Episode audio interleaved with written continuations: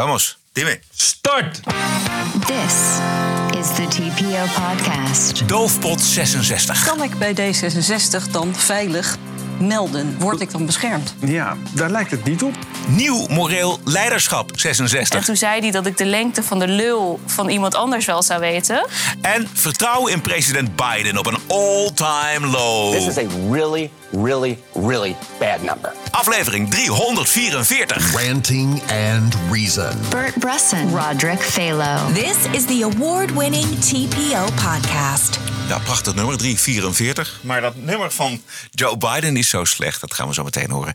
Good morning, Bird. 344. Ja. Lijkt op D66. Dank overigens voor de feedback voor het nieuwe geluid van de TPO-podcast. Op sommige luistermogelijkheden, zoals de oortjes van de, van de, van de iPod, eh, zat er eh, veel te veel hoog in. En we hebben dat aangepast. En nu denk ik dat het beter is dan ooit. En als dat niet het geval is, info.tpo.nl. Mag altijd. Nu is het minder hoog. Het is dinsdagochtend vandaag. Het is eh, dinsdagochtend 19 april. Dikke pluim voor de Volkskrant. Zaterdag kwam de krant met het eh, nieuws dat Ja. er wel degelijk een structureel probleem bij D66 is wat betreft het, eh, de veiligheid van vrouwelijke medewerkers. De eerdere openbare conclusie van het bureau Bing dat de beschuldigingen tegen de machtigste man binnen D66, Frans van Dribbelen, helemaal niet zo ernstig waren. Die conclusie die bleek onjuist. Want aangevuld met een vertrouwelijke conclusie dat Van Dribbelen wel degelijk aan het stalken, aan het chanteren en aan het bedreigen was gegaan tegenover een vrouwelijke medewerker. Eh, een vertrouwelijke bijdrage met explosieve conclusies werd aan het bestuur eh, verstuurd op de dag dat partijleider Sigrid Kaag op de tafel haar verkiezingswinst aan het verhieren was. Een land waar menselijke waarden worden gekoesterd. Fatsoen, empathie. Een land waar jonge mensen de kans krijgen die ze verdienen. Bij D66 laten ze iedereen vrij, maar niemand vallen. Tenzij je wordt door Frans van Dimmelen. Dan wel. Alles komt terug in het gezicht van D66 en haar politieke leider, Kaag. Want Yep. ook een veelgebruikte quote afgelopen weekend was... ik pak hem er eventjes bij in gesprek met RTL... dat zij spreekt over... de hel heeft een speciaal plekje gereserveerd voor vrouwen... die andere vrouwen niet steunen.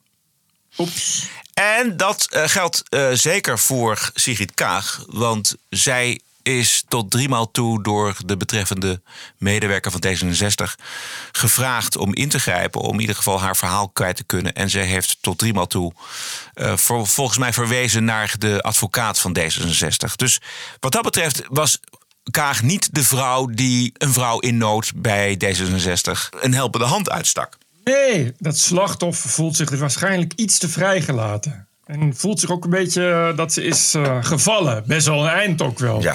Door D66. En eh verpand genoeg ook kreeg ze pas de bevindingen. eh, kreeg ze pas ook iets te horen op twee uur voordat de stembus sloten.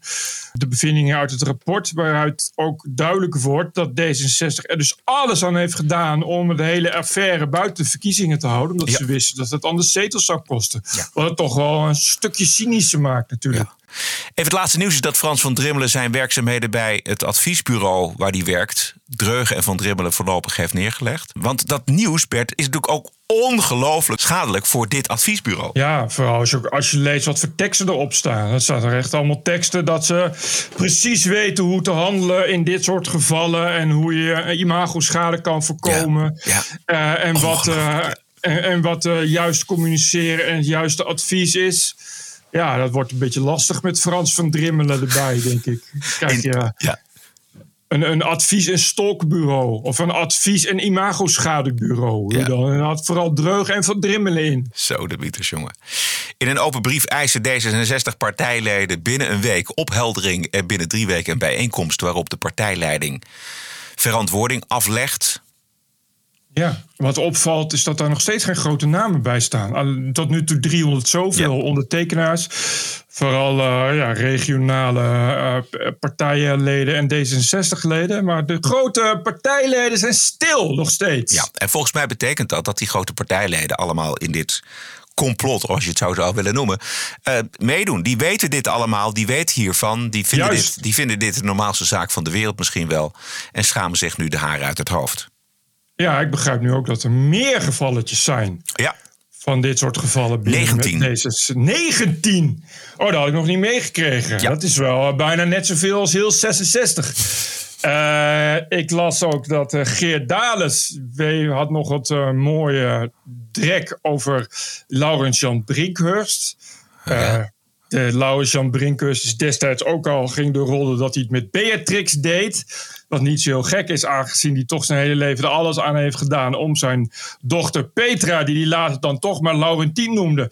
eh, want dat klonk chiquer. eh, te trouwen in het Koningshuis, wat gelukt is. Dus de Brinkhurstjes zaten vuistdiep in het Koningshuis. Maar, eh, Maar even, even over D66 Brinkhorst. Wat je, we, we droppen een naam, maar dan moeten we iets, iets meer daarover zeggen. Want wat. wat Oh, de Brinkhurst eh, had speciale personeelsleden die hem, eh, ik geloof in Brussel, naar zijn, naar zijn eh, seksafspraakjes reden. En die mensen wisten daarvan en die hielden netjes hun mond. waar las je dit?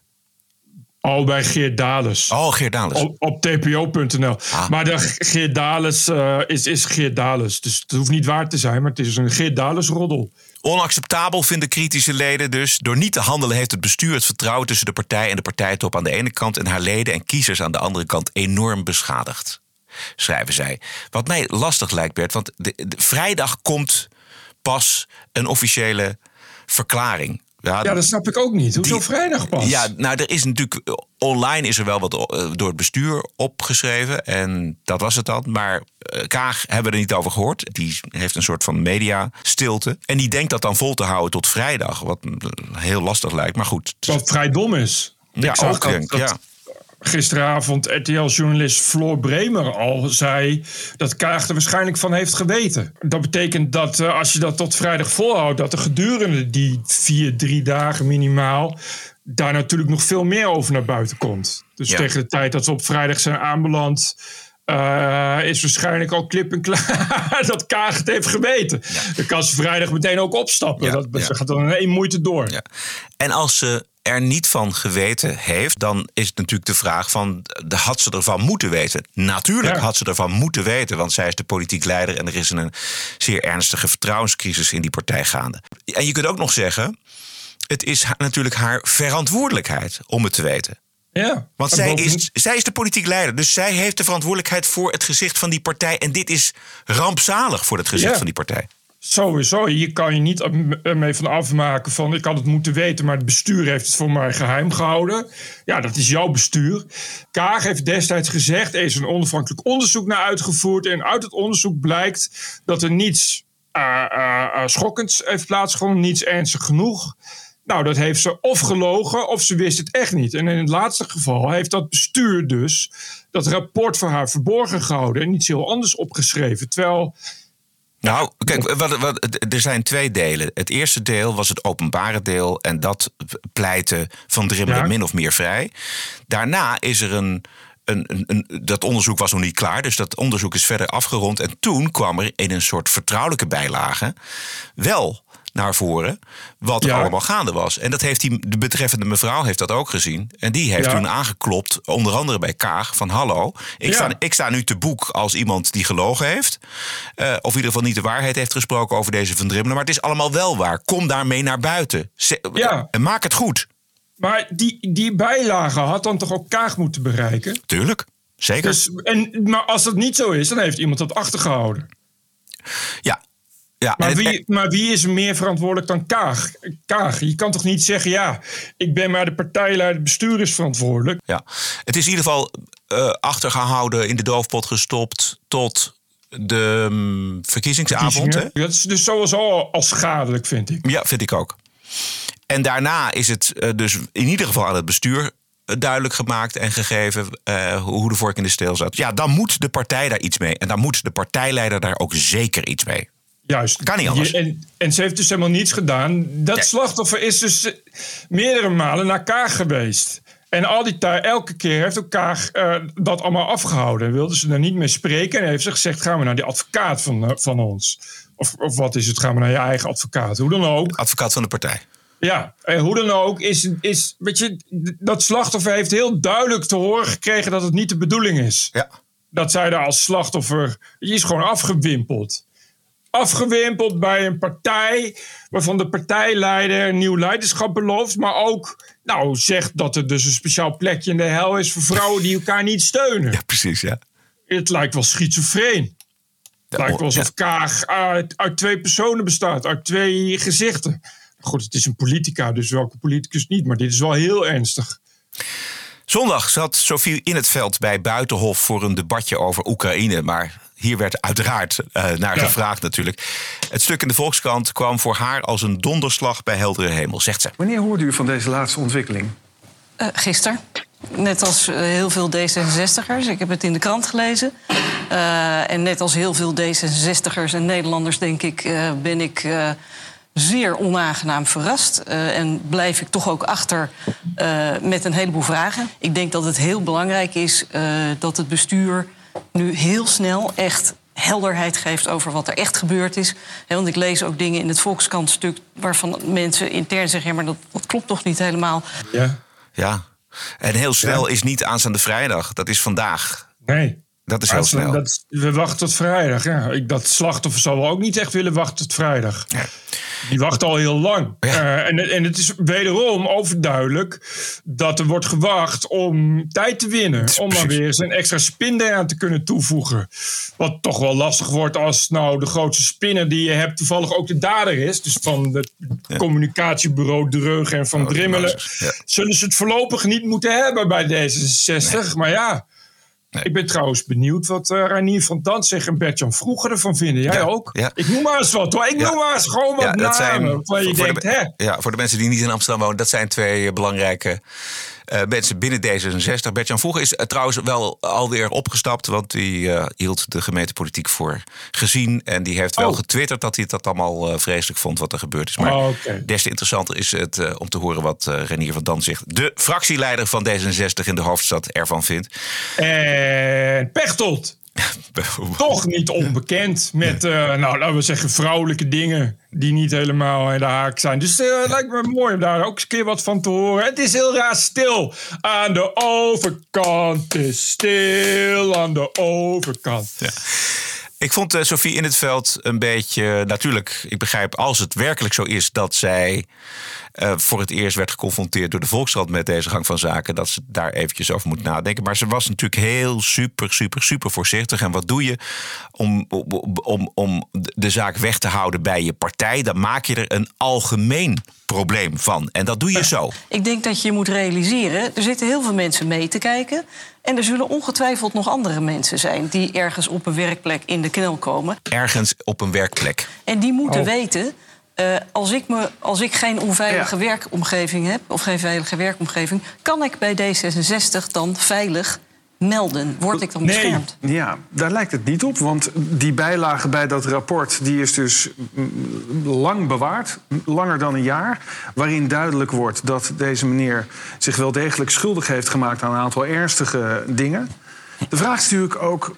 Had bijvoorbeeld uw partijleider Sigrid Kaag hier niet harder op moeten treden? Ik denk dat Sigrid heel, heel helder is geweest vorig jaar toen het nieuws voor het eerst naar buiten kwam. En ze heeft meteen eh, een onderzoek geëist. Ze heeft nu ook geëist dat het bestuur eh, opheldering geeft. Kijk, die Maar bijlagen... ze heeft dus niet alles Ja, maar van het onderzoek aan de wereld zij heeft, getoond. Ja, maar zij heeft die bijlagen zelf ook niet gezien. Ja, dit is dus de cruciale vraag inderdaad, Bert. Wist Kaag van de vertrouwelijke bijlagen? Je kunt je ook afvragen, had Kaag van de bijlagen moeten weten? Dat laatste sowieso, vind ik. Ja, vind ik ook. Ja, je kan, ah ja dan kun je. Wie, wie, dat is echt. Ik vind het grens aan uh, muiterij en insubordinatie. Uh, je weet niet wat er dan nog meer is weggehouden.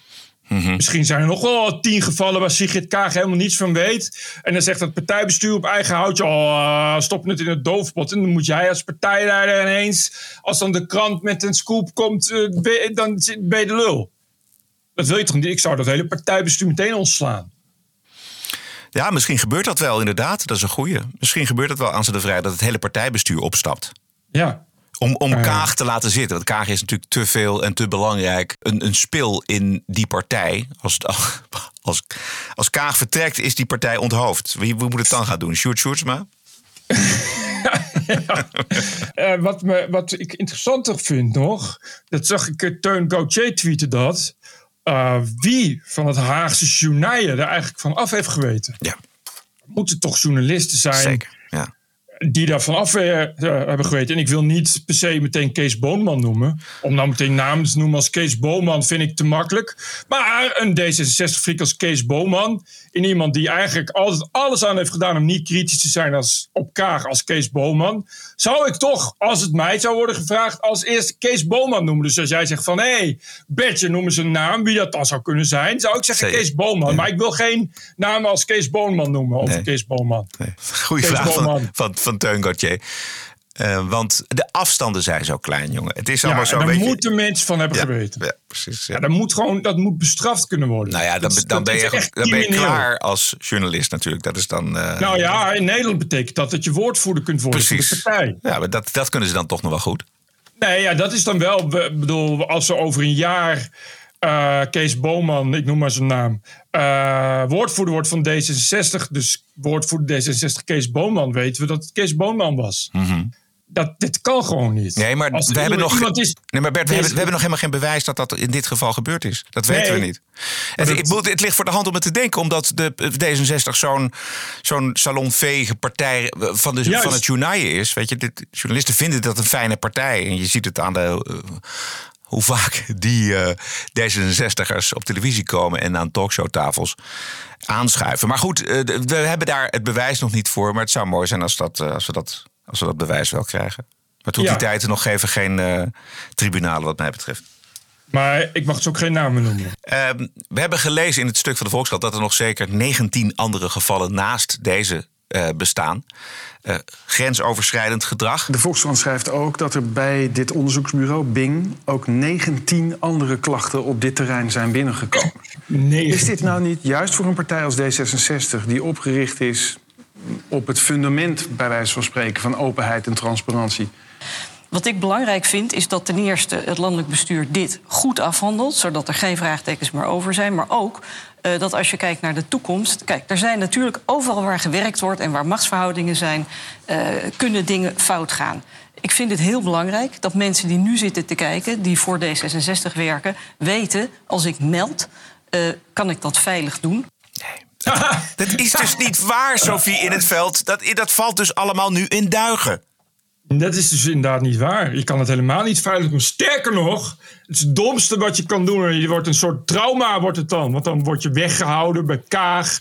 En zeggen ze, ga maar naar onze advocaat. En de verkiezingen zijn belangrijker. En dan als het allemaal uitkomt, zeggen ze... oh nee, we hebben niks van geweten. Terwijl jij al honderdduizend keer hebt geprobeerd er iets mee te doen. Dus nee. Weet je waar je je wel veilig kunt melden? Bij TPO. Sophie in het veld loopt al heel lang mee in die partij. En als er één vrouw iets van dat gedrag van die D66-haantjes gemerkt moet hebben, dan is zij het wel. Pieter Jan Hagens. U bent al sinds 2004 bent u delegatieleider, hè? Weliswaar in de Europese politieke tak van D66. Maar u bent een partijtopper. Heeft u in die 20 jaar wel eens iets gemerkt van grensoverschrijdend gedrag?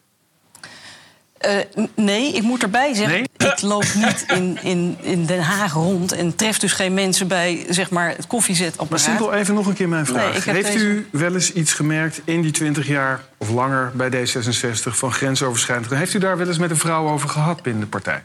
Ik zal je wat anders zeggen. Ik weet dat er eh, andere gevallen Ah. eh, ook spelen. ik weet ja. dat er eh, ook naar gekeken wordt op een manier zoals het hoort. Juist. Oh, wat, ik, mij maak je niet wijs als je twintig jaar bij die club rondloopt... dat je dat toch nooit hebt meegemaakt Nee, als en het, vrouw. nee, en het heeft ook helemaal niks te niemand. maken. Het heeft ook niks te maken met, het, met Den Haag. Want het speelt overal. Het speelt in, in het zeggen. hele land. Straks krijgen we een voorbeeld uit Rotterdam. Het zit in die partij. Het, Ja, bovendien, hè, dat soort dingen spelen op feestjes en borrels... En, en vakanties met, met het hele team. Eh, weet je, dus je kan er niet zeggen: Oh, ik ben niet in Den Haag, dus dan speelt het niet. Ja, juist op andere plekken speelt dat. Ja. En d- zij is misschien wel een voorbeeld. Ik Het was dat ze natuurlijk er zat voor Oekraïne. Eh, het onderwerp. Maar eh, zij is nou een zo'n partijprominent dat zich nog niet heeft geschaard op de lijst van onbekende D66'ers die dit allemaal niet trekken. Juist. En dit is hier iemand die overduidelijk inderdaad schade eerst probeert te voorkomen. Ja. En daarna pas misschien wat gaat zeggen, maar ook niet echt inderdaad in, in verdraaiende woorden. Want Pieter Jan Haag stelt gewoon een simpele vraag waar je met ja of nee op kunt antwoorden. Nou, ik heb je in die 20 jaar dat je bij D66 zit zoiets al meegemaakt. En er komt geen antwoord, alleen een, een andere, een andere uh, spin eromheen, zodat er geen antwoord op hoeft te komen. Dat heeft ze waarschijnlijk bij communicatiebureau Dreugen en Van Drimmel geleerd. Ja, dat laat zich nu een beetje gelden, hè? Oh, jongen, jongen, jongen. Andere vraag. Als Frans van Drimmelen zich schuldig heeft gemaakt aan stalking en bedreiging, waarom heeft het bestuur dan geen aangifte tegen deze man gedaan? Ja. Het stalking en bedreiging, dan overtreed je de wet. Ja. Nee, dit is, uh, dit is mensen vrijlaten. we laten het jammer Frans, dat alleen de dader wordt vrijgelaten. Ja, we laten Frans van Drimmelen niet vallen. Nee, en dus het slachtoffer houden we vast, zodat de dader zijn gang kan gaan. Die laten we vrij. Zoals, ja. Uh, zoals gezegd staat deze zaak van Drimmelen niet op zichzelf bij D66. Want er waren nog 19 andere gevallen in de doofpot. Gisteren zat bij Jinek, politiek assistent van D66-fractie in Rotterdam. Inmiddels niet meer. Haar naam is Marleen. Nou, het was eigenlijk de druppel. Het was gewoon, want dat was eigenlijk het laatste van de tien jaar. En ik had vier jaar lang als politiek assistent gewerkt. En we hadden een etentje met alle mensen in de partij die er toe deden. Zeg maar. Het waren Kamerleden, wethouders, maar ook het bestuur. Iedereen zat daar. Dus we waren met dertig mensen aan tafel. En het was, uh, nou, voor een aantal mensen waren behoorlijk dronken. En op een gegeven moment ging de uh, fractievoorzitter, die klomp op tafel met een biertje. En die ging voor iedereen staan. Dus je moet echt voor, hij heeft gewoon met zijn voeten hier zo voor me op tafel gestaan. Ik, nou, iedereen moest zo omhoog kijken. En dan ging hij bij iedereen speechen.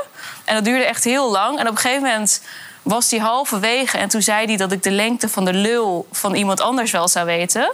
Fatsoen. Wie is fractievoorzitter van in Rotterdam? Samuel Schampers. Dat zou je toch niet denken bij zo'n fatsoenlijke partij? Nee, we zo'n keurige, Dit soort keurige paternottenpartij. Ja. Je ziet dat toch niet allemaal voor je, maar ja. Als de drank in de man is, wie zou denken dat die mensen dan professioneel genoeg zijn op dat niveau om dat dan tegen te gaan. Maar kennelijk niet. Nee, maar ik vind ook. Hier zit natuurlijk de werkelijke kern van het probleem. Dat je uh, uh, een moralistische partij. die op het uiterlijk graag fatsoenlijk wil zijn. en dat ook echt gelooft. Ja. Hè, net als Rutger Bregman. dat de meeste mensen deugen. Uh, in werkelijkheid weten wij, normale realisten natuurlijk, dat dat niet zo is. En dit gebeurt natuurlijk bij elke partij. Op het moment dat je al die haantjes, die toch al een groot ego hebben, dat is ook de reden waarom ze zo hoog komen bij elkaar zetten, dan gebeuren er dingen. Als je ze dan drank geeft, dan is het moeilijk om dat nog bij elkaar te houden. En als je maar genoeg mensen hebt en die partij is groot genoeg, gebeuren dat soort dingen. En dat gebeurt bij elke partij. Je kan bij iedereen, elke vrouw die wel eens op het binnenhof is geweest of in de politiek is geweest, uh, uh, heeft daar wel een verhaal over. Dus ze weten natuurlijk dat dat gebeurt. Probleem is dat ze bij D66 graag ja, ze dan de pauze willen zijn. En dat ook nog eens een keer elke keer roepen. En ook nog eens een keer elke keer iedereen erop willen betrappen. En dan krijg je dus dit soort dingen van, nou, nou, als dat bij ons gebeurt, is er een speciaal plekje in de hel. Ja, dan moet je je afvragen of je misschien niet iets realistischer moet zijn. Dan kom je ook iets harder te vallen. Ja. Dat blijft natuurlijk, natuurlijk, natuurlijk, als het gebeurt, moet je sowieso vallen, daar niet van. Maar ja, het gebeurt. Het zijn mensen. En bij D66 krijg je dus inderdaad het idee dat het mensen die ja, letterlijk aan elkaar hangen van het fatsoen en dat soort dingen nooit doen, maar dat is natuurlijk niet waar. Totaal niet waar. Want als je. Ja, je zou denken dat, dat, dat bij zo'n fatsoenlijke partij. dat uh, mensen bijvoorbeeld zo'n dronkenlap die dan op de tafel springt tot de orde roepen. Die hè, zeggen van, nou weet je, nu is het wel genoeg of wat dan ook. Weet je wel. En zeker met zo'n opmerking. En in ieder geval deze assistent te hulp schieten. In mijn herinnering is het echt zo'n moment dat ik gewoon echt even stil werd. En dat ik zo om me heen keek en dat ik echt dacht, wat doe ik hier eigenlijk? Wat bedoelde hij daarmee met deze opmerking? Wat probeerde hij over jou te zeggen daarmee? Nou, wat ik daar heel erg uit haalde... is dat er eigenlijk heel veel over mij geroddeld werd achter de schermen. En ook een beetje van... Kijk, mijn werk was om gewoon ook met allemaal raadsleden... van verschillende partijen, maar ook binnen mijn eigen partij... te praten en de mhm. hele tijd natuurlijk een beetje te peilen. En zij lagen elkaar niet heel erg. Maar ik moest, ja, ik moest wel gewoon met dat gemeenteraad... Dus jij had iets ontleend aan nou ja, ik, dan het was gewoon mijn werk om, om, met hem te praten. En dan de roddel ging dat ik met hem naar bed zou zijn gegaan. En ik heb ook heel vaak dat ontkend. Maar dat heeft helemaal geen zin. Want mensen denken gewoon waar rook is, is vuur. degene die, waar dit over gaat, die dat gezegd heeft... die fractievoorzitter van D66 was in Rotterdam... zegt ehm, dat hij zijn excuses aan jou heeft aangeboden. Welgemeende excuses destijds al. Nee, het is, hoe het is gegaan... Ik, eh, ik ben gewoon... Toen hij dat zei, heb ik gewoon niks gezegd. Ik ben opgestaan, ik heb mijn jas gepakt. En ik, ben, ik moest echt heel hard huilen. En ik heb de hele nacht lopen huilen. En ik dacht echt... eh, ja, het, het was ook heel eenzaam. Zeg maar. Ik raak me eigenlijk nu nog. Eh, want er was helemaal niemand die mij hielp. Weet je wel, iedereen van die vier jaar die daar zat, die keek gewoon en niemand, niemand deed iets. Fuck, jongen. Ah, dit is niet laten vallen in de praktijk. Dit Ah! is toch wel een f- smerige partij. Dit heeft helemaal niets te maken met... Fatsoen.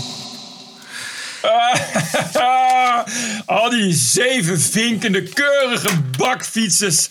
En dit is de fucking werkelijkheid. Dit is de fucking Ja. werkelijkheid, precies. Ja, ja, ja, het is diep, diep, diep triest. Echt, het is ongelooflijk. weet je. Ik ken een verhaal, ook uit de gelederen van D66. Nou ja. En ik ga geen namen noemen.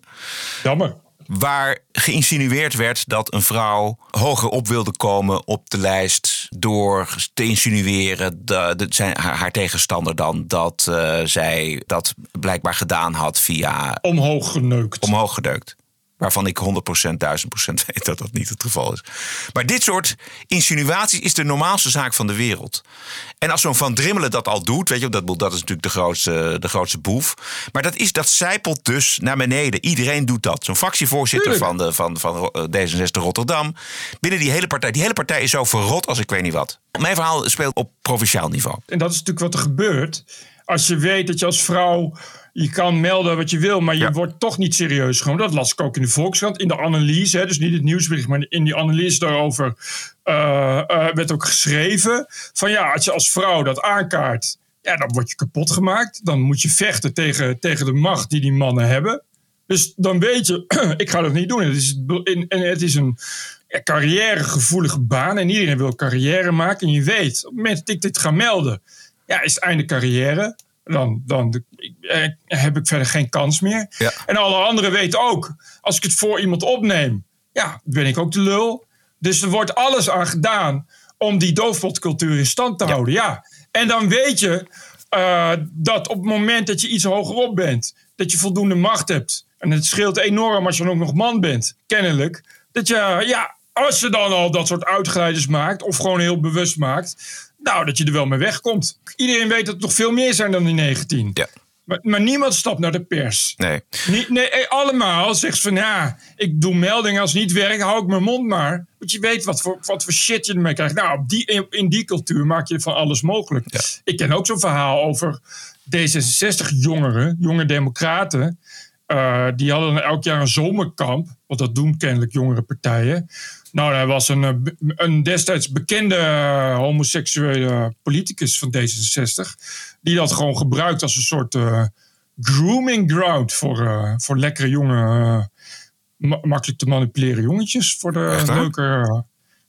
ja, het is een algemeen bekend verhaal. Oh. Dat is echt, ik, ga, ik zal de naam niet noemen, maar als je dan die naam noemt en je toetst het in op Google, dan krijg, dan krijg je 120 keer dit soort verhalen, zou ik maar zeggen. Dus het- Het, het zijn dezelfde omstandigheden, als ik even een hele lange lijn wil kan trekken. eh, dezelfde omstandigheden als bij The Voice. Weet je, daar, is- daar is ook alles Juist. afhankelijk van de, de, de personen Juist. die erover gaan.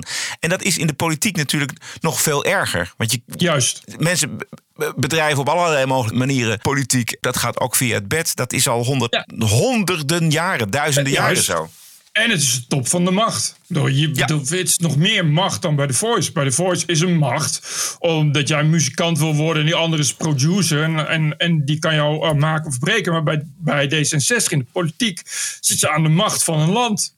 Het is het- in principe, hè, al die mensen die carrière willen maken, die wanen zich allemaal op een dag premier. Dus ja, machtiger wordt het verder niet. Ja. Laten we eventjes een, een gooi doen naar hoe dit gaat aflopen. Want dit is ehm, een partij die, eh, las je ook in de Volkskrant, helemaal draait om de beeldvorming. Weet je, wel. dat is, Yep. is, je kunt het bijna niet schadelijker bedenken. Dus hoe gaat dit aflopen, denk jij, Bert? Overleeft Kaag dit? Is vraag 1. Nou, dat denk ik niet. Kijk, wat, wat er nu, kijk, het probleem is wat er nu gaat gebeuren. En dat zie je gisteren al bij Jinek. Is dat dit soort, dit soort mensen nu naar buiten komen. En we hebben dat natuurlijk bij de Voice net zo gezien. Ja. Op het moment dat dat gebeurt, komen er ineens nog 300 mensen. En gaan al die mensen praten. Eh, ook als het niet waar is, krijg je dat er niet meer uit. Dus nu krijg je dus inderdaad iedereen... Die, ja, hetzelfde verhaal als wat jij vertelt. Weet je wel, daar zijn nog duizend verhalen van. Mensen zeggen, oh, ja, ik zat toen in de provincie... en ik zal geen namen noemen... En dan worden die namen komen natuurlijk vanzelf naar buiten. En zelfs als ze niet naar buiten komen, is het natuurlijk dodelijk. En je ziet al, die lijst met ondertekenaars begon met 150 mensen. Het zijn er nu 350. dus dat zijn er morgen. En als je tot, tot vrijdag wacht, dan zijn het er 3000. Ja, en al die mensen hebben dan geen zin meer als jij dan op vrijdag nog eens een keer komt met een verhaal wat rechtstreeks uit het koken van communicatiebureau Dreug en Van Drimmelen lijkt te komen over meneer Van Drimmelen. Dat gelooft natuurlijk helemaal niemand. Dus ja, natuurlijk loopt het slecht af. Het is, ja, ik, ik bedoel, ja, er is gewoon geen enkele, geen enkele andere conclusie dan dat dit de hele boel gaat imploderen. Er wordt dus geroepen inderdaad om grote schoonmaak. Er zit net een nieuw bestuur. Dus de vraag is of dit bestuur uh, geen bevet van onvermogen inmiddels al aan de broek heeft. Dan moet er weer een nieuw bestuur komen, misschien wel. Of, en, en de vraag is natuurlijk, ja, gaat, gaat Kaag dit overleven? Jij zegt van niet. Nee, nee. Die gaat het niet overleven. Ik gok erop dat ze het niet gaat overleven. En dan? Wat, hoe, hoe, hoe ontvouwt zich dat dan? Hoe werkt dat dan? Dat weet ik niet, maar dat is wel echt een, een, een, inderdaad een implosie waar, waar, waar je met nog geen honderd voorlieg- en communicatiebureaus nog een puntje aan kan zuigen voorlopig. Dat kon wel eens een heel groot probleem ook worden voor het kabinet verder. Ja. Het kroonjuweel van het kabinet is Kaag. Ja. Ja, en dat is allemaal einde. En dat is eigenlijk ook einde, einde D66. Dat, heb je, dat zei je al. Wie moet het dan opvolgen? Ja, je hebt geen... Jan ja, is de enige, denk ik. Ja, die is verder heel goed. Maar dat is niet, niet de, het kroondomein wat, wat, wat, wat uh, Kagen was. Met, met nieuw leiderschap. En vrouw, en vrouw uh, als leider en weet ik veel wat. Ja. Paternotte is een keurige technocraat. Maar de, die, die, dat, die inderdaad hoogstwaarschijnlijk, het kan bijna niet anders, alles smetvrij is. Zo keurig is die. Maar ja, daar heb je dat aansprekende gezicht heb je niet meer. En ik weet niet, ja, ik weet het niet. Ik weet het van nee, ik, ik, ik, ik lul maar zo'n beetje van me uit. Maar ik kan me niet voorstellen dat dit, dat dit uh, heel lang nog goed gaat. Als we toch nog even over Kaag doorpraten, dan is wat je Kaag kunt aanwrijven. Stel dat ze die bombshell bijlagen van dat bureau niet gezien heeft. Omdat ze het, zoals Kees Boman zei, het misschien wel te druk had. Dat, hè, dat zou eventueel kunnen. Maar goed, dan kun je nog zeggen, ze had het moeten zien. Maar wat haar echt wordt aangevreven... en daar komt natuurlijk weer die quote uit de hoge hoed... die ze bij RTL gedaan heeft tegenover Floor Bremer. Namelijk, uh, in de hel is een speciaal plekje voor vrouwen die elkaar niet steunen. Dat is namelijk dat zij tot drie keer toe de vrouw in kwestie... Ja, exact. de deur heeft gewezen. En daar kun je niet tegen verdedigen. Nee. Dat is, dat is dus hetzelfde als John de Mol. Dan, die moet dan zeggen: Ja, ik, ik, had allemaal beveiligingsdingen in plaats, maar niemand meldt zich. Daar heeft hij helemaal gelijk in, maar hij is niet minder de lul. Weet je, je kan daar, je kan daar van alles op zeggen. Je, maar dat, je bent hoe dan ook de lul. En dat is bij Kaag ook zo. Die, die kan dan nu wel zeggen: oh, Ik wist het niet. En ik ga het bestuur ontslaan. En dit had niet mogen gebeuren. Je kent het allemaal wel. Ja, maar ja, ja precies. Ja. Je hebt, feit is dat je die vrouw tot drie keer toe de deur hebt gewezen. Daar kun je niet nog, nu nog tegen verdedigen. Al helemaal niet als je zegt, het is een speciaal plekje in de helft voor dat soort mensen. Iedereen zegt van ja, dat, maar dat ben jij dus. Precies, ja. Dat plekje is gevuld nu. Ja. Dus daar hoeft niemand zich zorgen te maken. Kaag komt daar te oh, zitten. Alles rondom het nieuw leiderschap, weet je, waar, waar ook een beetje dit kabinet natuurlijk uh, op leunt. Van we gaan het allemaal anders doen. Degene die zich daarvoor heeft ingezet en die er hoog van de toren heeft geblazen, was uh, Sigrid Kaag. En dat, dat valt ook allemaal in duigen nu. Want er is helemaal geen respiratie. Er is helemaal geen nieuw leiderschap. Nul. En precies dat wat er niet had mis had mogen gaan. Weet je, je had maar één taak. In, in het niet misgaan is er misgegaan. Of ze gaat zeggen van ja, ik, dit had ik allemaal moeten zien. Ik heb een fout gemaakt. Ik vraag jullie vertrouwen. En dan is het een kwestie van stemmen. En dan wordt er gestemd binnen, de, binnen D66 of Kaag mag blijven als partijleider. Nee, want je zei het al, dit is een partij die volledig aan elkaar hangt voor, van, van het beeld wat naar buiten toe wordt gedragen. Ja, nee, maar formeel. Veel meer dan de inhoud. Ja, dat is waar. Ja, maar dit, dit blijft in de media komen. Dat hebben we gisteren gezien bij Jinek. Dat is natuurlijk echt een trap in, in, in je kloten als, je, als er zo'n vrouw huilend bij zo'n praatprogramma zit te vertellen. Wat, wat, wat voor verschrikkelijks die de D66-lul in kwestie heeft gedaan, daar kom je niet meer overheen. En als je toevallig al een partij bent die toch aan elkaar hangt van beeldvorming, veel minder dan van inhoud, dan kun je die druk niet aan. Nee. Zullen we naar een ander onderwerp gaan? Hebben we nog andere onderwerpen? TPO Podcast. Toch eventjes over de oorlog in Oekraïne. Want in Oost-Oekraïne is de verovering van de Donbass door Rusland begonnen. Poetin moet iets van een overwinning claimen voor 9 mei aanstaande. De dag van de overwinning in Rusland. Het ging eh, bij Buitenhof ook over het versnellen van het kandidaat lidmaatschap van Oekraïne van de Europese Unie. En Sophie In het Veld, die zat daar dus al, die was op die dat onderwerp uitgenodigd. En die had al zo'n slecht begin van de zondag. En toen kwam ze ook nog tegenover VVD Tweede Kamerlid Ruben Brekelmans te zitten. Ja, als je nu kijkt naar Oekraïne en Oekraïne van voor de oorlog, dus drie maanden geleden, dan is het de mate van corruptie is enorm. Het is het meest corrupte land van de Europese Unie wat dat betreft. De rechtsstaat is erg zwak. Uh, economisch gezien uh, is, heeft het de zwakste economie. Het heeft, uh, als je kijkt naar het inkomen per persoon, dan is dat ontzettend laag. Mm -hmm. Dus de afstand tot een lidmaatschap van de Europese Unie is enorm. Dat mevrouw In het Veld zegt 20, 25 jaar. Nou, realistisch gezien kan het misschien nog wel veel langer duren. Zelfs al zouden we Oekraïne helpen om zo snel mogelijk lid te worden. Okay. En dan vind ik, als je dan nu kandidaat lidmaatschap in het vooruitzicht stelt. Ik snap de emotie en ik snap de symboliek. Uh, maar dan creëer je niet een pad van toetreding, maar creëer je een pad van teleurstellingen. Want dan geef je op dag 1 dat kandidaat lidmaatschap. En op dag 2 moeten we dan zeggen: ja, maar sorry, het gaat nog 30, misschien wel 40 jaar duren. Ja, dit is het helemaal. Zo, wat een realisme. Zit een VVD'er? Ja. Nou, dit ja. is dus precies waarom het gaat. Precies. En Sophie In het Veld, die, die had daar natuurlijk geen goed antwoord op. Goh. Behalve dat je ook uh, als progressief politicus heel ver vooruit moet durven kijken. Maar ik denk dat je toch ook eens een keer het lef moet hebben in de politiek om een standpunt in te nemen wat verder naar voren kijkt. Daarvoor zit je in de politiek om dat, he, om dat verhaal inderdaad uh, te schilderen, dat doel te schilderen. ik denk, de Europese Unie bestaat uit landen die ook anders zijn dan Nederland. Die zitten daar vlak in de buurt. Ja, precies. En dan hebben we het over Polen en Hongarije. En dat zijn nou juist de landen waar zij het vuur aan de schenen bij legt over de rechtsstaat al daar. Begrijpt ze het nu zelf niet meer? Nee, ik denk het niet. Het enige argument wat ze eigenlijk kan aanvoeren is uh, dat die landen daar in de vuurlinie liggen en dat we die landen moeten, erbij moeten betrekken. Maar dat zijn juist Polen en Hongarije waar zij van vindt dat die maar eens de Europese Unie uitgetrapt moeten worden. Ja, kon je het zeggen. Omdat ze daar op een verkeerde manier met de rechtsstaat omgaan. Het, die heeft echt een vervelende ochtend gehad uh, op zondag. Bij, uh, ik weet nog wel uh, een leuk communicatiebureau voor Sofie. Ja, ja, ja, precies. Deugen en Van Drimmelen voor al uw crisiscommunicatie. Deugen en Van Drimmelen, zei je dat? Deugen en Van Drimmelen. Goed. Vrijdag is het weer zover. In de TPO-podcast op vrijdag, de Wokweek. Ook in de wiskunde valt nog genoeg te decoloniseren. Het absurdisme. You're an adult, grow up, deal with it. De terreur. Everything woke turns to shit. En het verzet ertegen. This cancel culture is gonna end, end, end. De Wokweek in de TPO-podcast op vrijdag. En de vrijdagshow is te beluisteren door een abonnement te nemen van nog geen euro per aflevering, 4 euro per maand of 40 euro per jaar. Ga naar petje.af slash TPO podcast. Melden. Uh, melden, ja. Ik heb nog een bonusquote annex Amerika. TPO podcast. Ladies and gentlemen, the president-elect of the United States.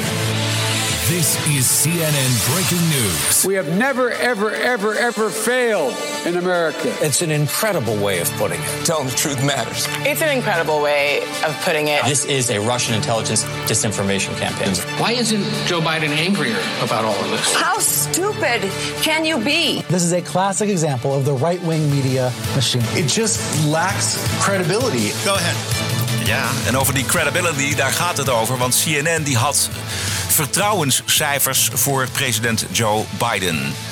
En niet één cijfer, maar meerdere cijfers. De approval ratings voor Biden zijn uh, de slechtste ooit voor een Amerikaanse president. En let eventjes op hoe CNN dit brengt. There is brand new polling out on the presidential approval rating, and it's not good for President Biden.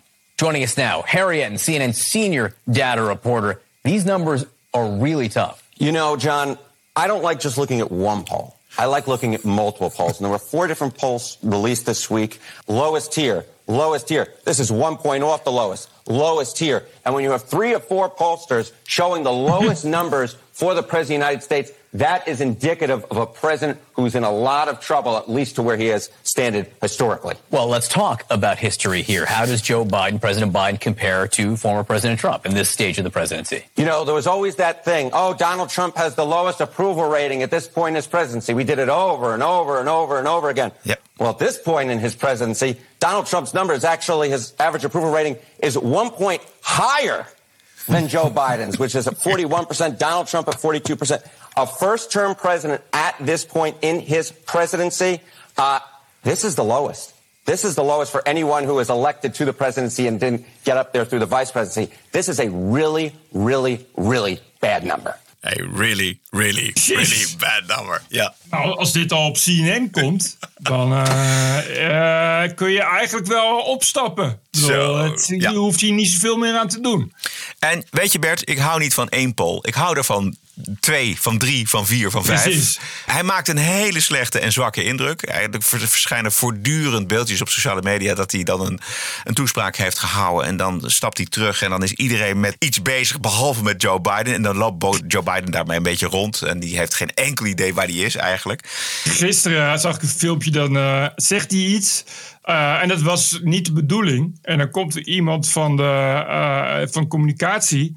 En die hadden kennelijk een paasfeest gevierd. Dus die was verkleed als, als paashaas. Die komt hem dan bij de microfoon wegtrekken en wegleiden. Wat echt ontzettend grappig is. Omdat hij ook, als hij beweegt... Ziet hij er gewoon ook uit als een verwarde oude man. Die dan langzaam, ja, meneer, de zuster komt zo. Weet je, dat? Inhoudelijk gaat het ook heel slecht met eh, zijn beleid. Want eh, zoveel krijgt hij niet voor elkaar. En eh, bijvoorbeeld, wat er, we horen niet zoveel meer over, maar dat speelt wel heel erg, is natuurlijk het probleem aan de grens. De immigratie, de illegale immigratie, die, dat loopt ook Ja. weer helemaal uit de hand. Dat hebben we natuurlijk ook gezien bij Trump, die wilde ingrijpen. En Biden zit nu met exact hetzelfde probleem. En het wordt maar niet opgelost. En, zo, en de inflatie hebben we natuurlijk gehad en de oorlog, et cetera. Dus het is, het is een mislukt presidentschap, zou je bijna kunnen zeggen. Ja, maar hoe hoog is een approval rating? 42. Ik, hij zal nog wel dalen. Ik ben bang dat zolang die aanblijft, dat het die approval rating alleen maar naar beneden gaat. Dat het alleen maar extra pijnlijk maakt. Ja. En je ziet ook, dus als je dit soort grote problemen niet kunt oplossen, dan uiteindelijk kom je er ook niet met je beeldvorming, met je, met je, met je woke-agenda. Dat, dat heeft allemaal. ik bedoel, hij heeft, er is dan nu een nieuwe. Eh, zwarte eh, opperrechter benoemd. Wat volgens mij een prima vrouw is. Maar daar wordt zo'n werk van gemaakt. En dat is zo, Precies. zo belangrijk. En de andere, de echte problemen waar Joe Sixpack en, en al die andere Amerikanen mee te maken hebben, die worden niet opgelost. Nou ja, het probleem is natuurlijk dat, dat, dat eh, al die woke-symboliek heel leuk is als het verder goed gaat. Ja, exact. En, en dat, is natuurlijk ook, dat was natuurlijk ook de gedachte. Hè? Ik kom na Trump.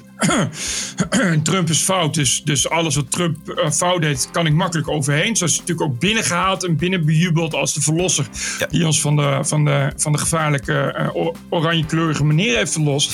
Dat is leuk. Maar ja, als je crisis hebt, die er natuurlijk gewoon, gewoon is. Ik bedoel, Oekraïne-crisis is natuurlijk gewoon ook een Amerikaanse crisis. De vluchtelingencrisis. Ik zag inderdaad van de week ook, ook staan dat die, die vluchtelingen, die zeggen nu allemaal, hoezo wel Oekraïners en wij niet? Zijn wij soms minder waardig? Want je geeft daar maar eens. Antwoord op als je zo woke bent. Elke dinsdag en vrijdag online via je favoriete kanalen. Vergeet je abonnement niet voor de vrijdagshow. Je steunt de TPO-podcast voor eh, minder dan een euro per aflevering... of 4 euro per maand of 40 euro per jaar. En je krijgt daarvoor twee keer per week de podcast met in de vrijdagshow... The One and Only Woke Week. We willen zo snel mogelijk 10.000 leden, want dan hebben we net zoveel als CNN+. Plus. Precies, dat, is, dat vinden we nou... dat is gewoon omdat het kan waarschijnlijk en omdat het Ja. gewoon leuk is. Ons ondersteunen met een abonnement doe je door naar de website te gaan. petje.af slash tpo-podcast. Veel dank alvast. Stay cool. En tot vrijdag. TPO Podcast. Bert Bruson, Roderick Balo, Ranting and Reason. Beste podcastluisteraars, tot vrijdag. Podcasting is the TPO podcast in the Netherlands. Bert and Roderick. What a show. I'm telling you. Twee keer per week de TPO-podcast op dinsdag en op vrijdag. Twee keer per week. Ranting and Reason. Al vijf jaar lang op dinsdag voor noppes. En dat blijft ook zo. Maar de vrijdagshow is nu exclusief voor leden. Voor 4 euro per maand of 40 euro per jaar. De TPO-podcast. Twee keer per week en maar één keer betalen. Elke week de vrijdagshow voor maar 4 euro per maand. Keep the show running. Ga naar petje.af slash TPO-podcast. Don't miss. Don't miss.